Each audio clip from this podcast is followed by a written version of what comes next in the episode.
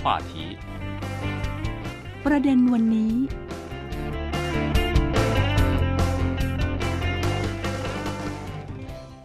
สวัสดีค่ะ คุณผู้ฟัง ต้อนรับสู่รายการประเด็นวันนี้ค่ะ วันนี้คุณผู้ฟังอยู่กับคุณเจิ้งหยวนพิง และดิฉันรพีพันธ์วงกรวรเวทค่ะ สวัสดีค่ะคุณเจิ้งคะสวัสดีค่ะ คุณระพิพันธ์และท่านผู้ฟังค่ะ ค่ะ ต้องบอกว่าประเทศจีนนะคะ ก็คือมี 4 ฤดูกาลด้วยกัน แล้ว เดือนมิถุนายนนะคะ กรกฎาสิงหาเนี่ยสเดือนนี้จะเป็นช่วงหน้าร้อนของจีนค่ะ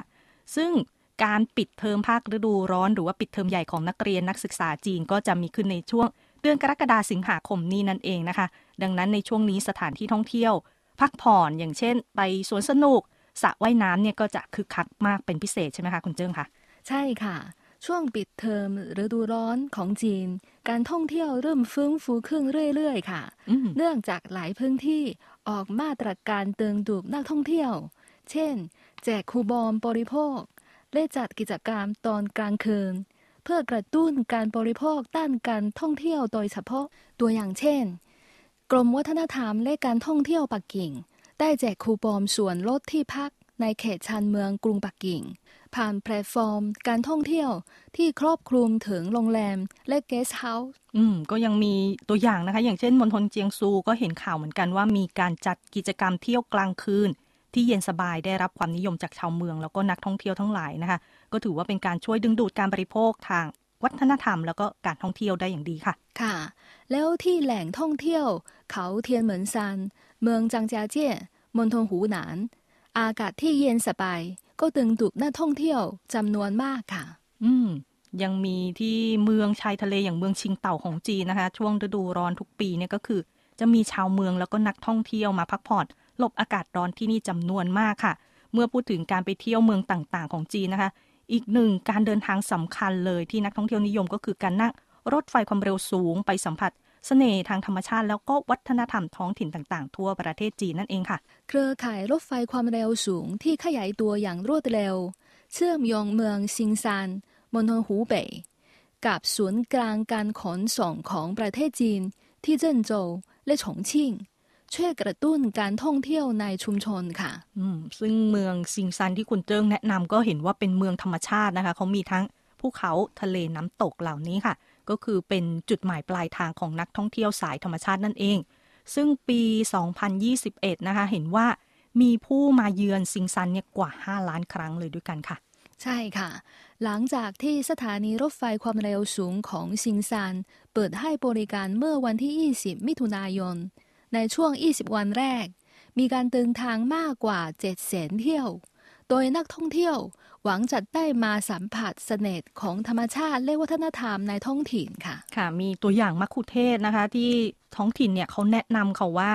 เป็นบ้านเกิดของหวังเจ้าจินใช่ไหมคะที่นี่ใช่ค่ะอืมเป็นหญิงงามในประวัติศาสตร์ของจีนค่ะค่ะทุกปีมีนักท่องเที่ยวเกือบ2แสนคน มาที่นี่เพื่อเยี่ยมชนและถ่ายภาพอ๋อค่ะค่ะ แล้วนักท่องเที่ยวยังสามารถชมนาเข้าบนที่สูงอืมเก็บผลไม้ในสวน และพักผ่อนในโรงแรม บรรยากาศรีสอร์ทที่นี่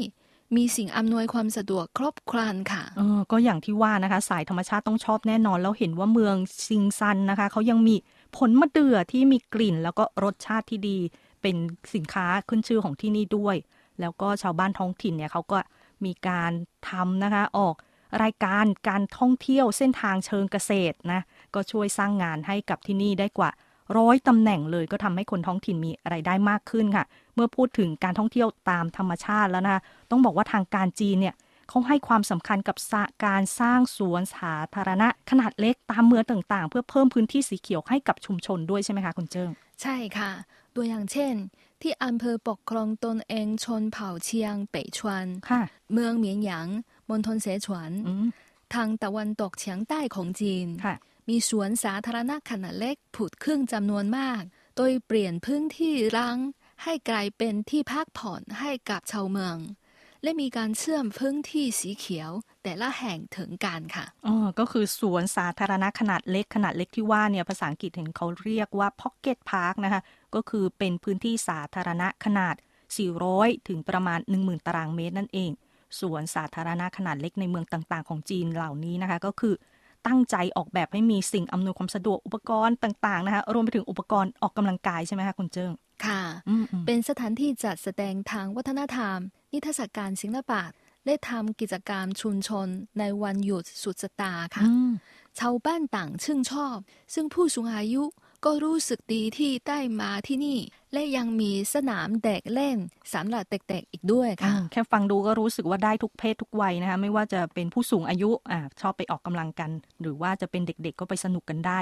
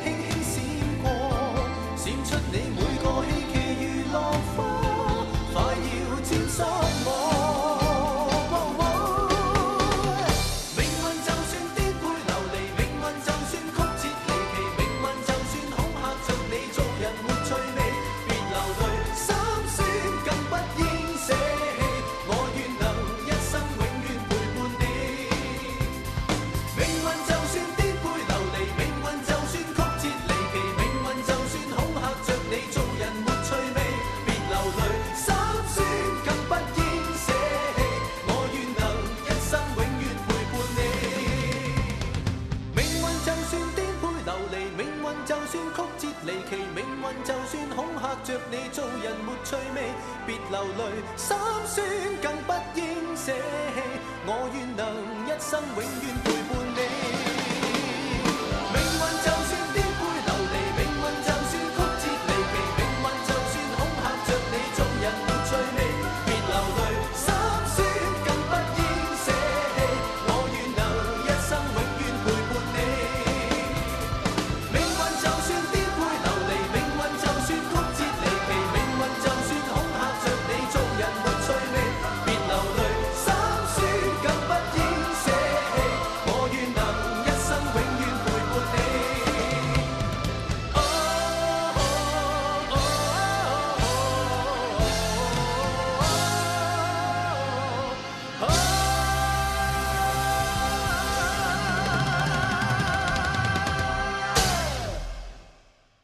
แล้วอย่างที่ตัวอย่างนะคะเมืองจือเจียง เห็นมีข่าวหนึ่งเขาบอกว่า ในมณฑลหูหนานตอนกลางของจีนนะคะ ที่เมืองจือเจียงเนี่ยมีการทำสวนสาธารณะ แล้วก็เส้นทางสีเขียวเนี่ย 49 แห่งด้วยกัน ก็คือกำหนดให้ 1 ชุมชนเนี่ยมีสวนสาธารณะขนาดเล็กหนึ่งแห่งนี่คือต้องประจำอยู่เลยนะคะ แล้วก็ชาวเมืองของที่จือเจียงเขาบอกว่า สภาพแวดล้อมในเมืองเนี่ยเริ่มดีขึ้นเรื่อยๆจริง แล้วก็ชาวเมืองมีที่ต้องการออกกำลังกาย แล้วก็ผ่อนคลายได้อย่างดีค่ะ ส่วนที่เมืองซูโจวมณฑลเจียงซู ก็มีสวนขนาดเล็กหลายแห่งอยู่ใต้สะพานลอยทำให้เมืองกลายเป็นเมืองสีเขียวที่สดชื่นค่ะ อืม และอย่างที่บอกว่ารัฐบาลทางการของจีนนะคะเขาให้ความสำคัญ เพราะฉะนั้นรัฐบาลท้องถิ่นหลายเมืองเนี่ยเล็งเห็นถึงการที่จะเชื่อมโยงสวนสาธารณะขนาดเล็กเข้ากับพื้นที่เศรษฐกิจค่ะ อย่างเช่น ที่เมืองปินโจนะคะ อันนี้อยู่ที่มณฑลซันตงเขามีการเชื่อมสวนสาธารณะกับทางเดินริมน้ำ ก็ทำให้ย่านธุรกิจของที่นี่น่ามาเยือนมากขึ้นค่ะ เนื่องจากทางการจีนส่งเสริมให้มีการสร้างสวนในเมือง ตอนนี้มีการสร้างและปรับปรุงสวนสาธารณะขนาดเล็กกว่า 30,000 แห่งเพื่อทำให้คุณภาพชีวิตชาวจีนดีขึ้นค่ะอืมก็คือสุขภาพดีไปด้วยนะคะ สุขภาพกายใจ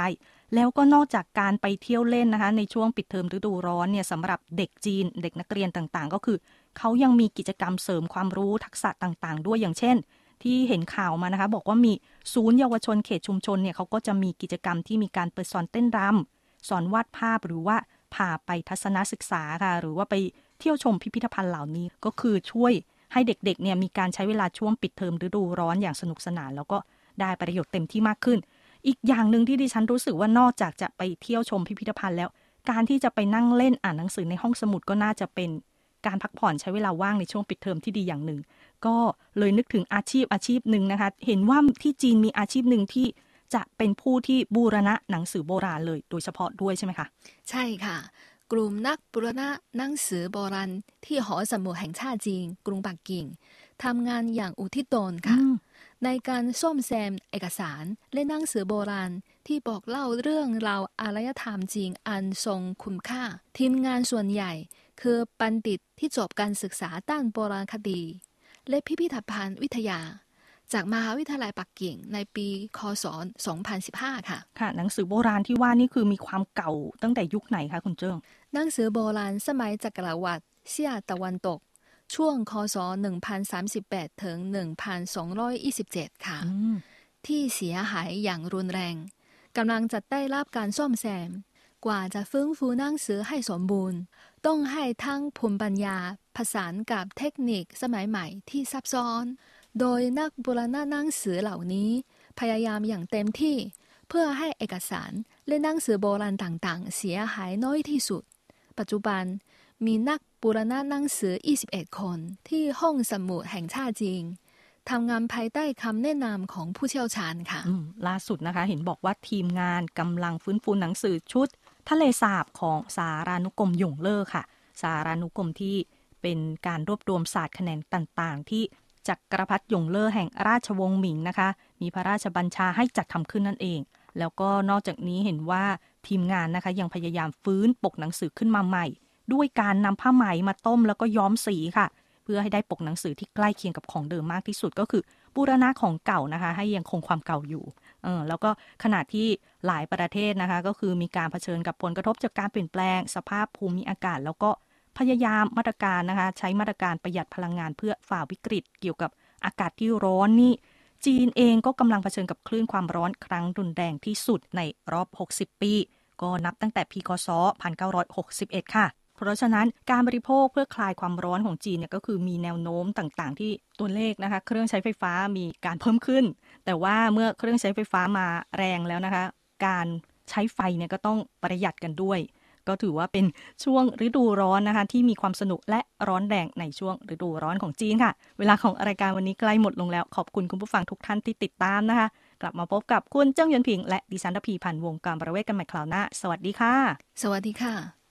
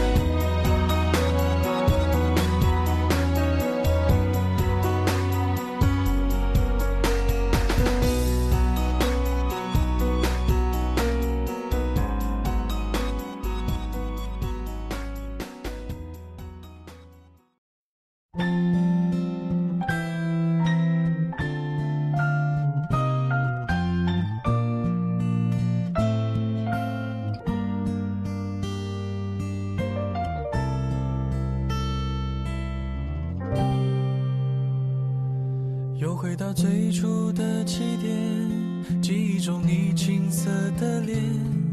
我们终于来到了这一天。桌垫下的老照片，无数回忆连接。今天男孩要赴女孩最后的约，又回到最初的起点。呆呆地站在镜子前，笨拙系上红色领带的结，将头发梳成大人模样，穿上一身帅气西装，等会儿见你一定比想象美。好想再回到那些年的时光，回到教室座位前后，故意讨你温柔黑板上排列组合，你舍得解开吗？谁与谁做他，又爱着他？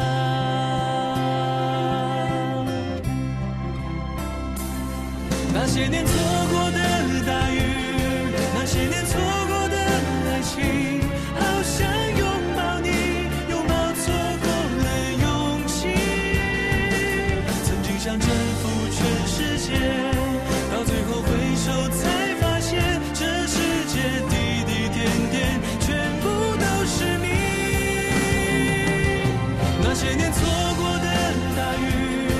那些年错过的爱情，好想告诉你，告诉你我没有忘记。那天晚上满天星星，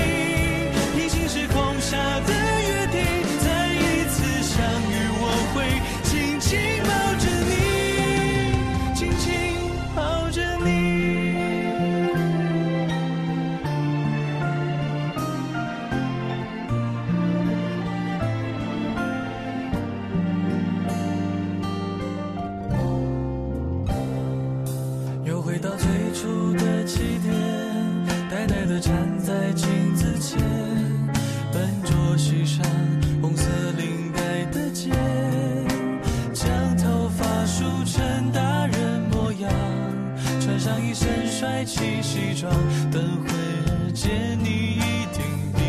想象美。好想再回到那些年的时光，回到教室座位前后，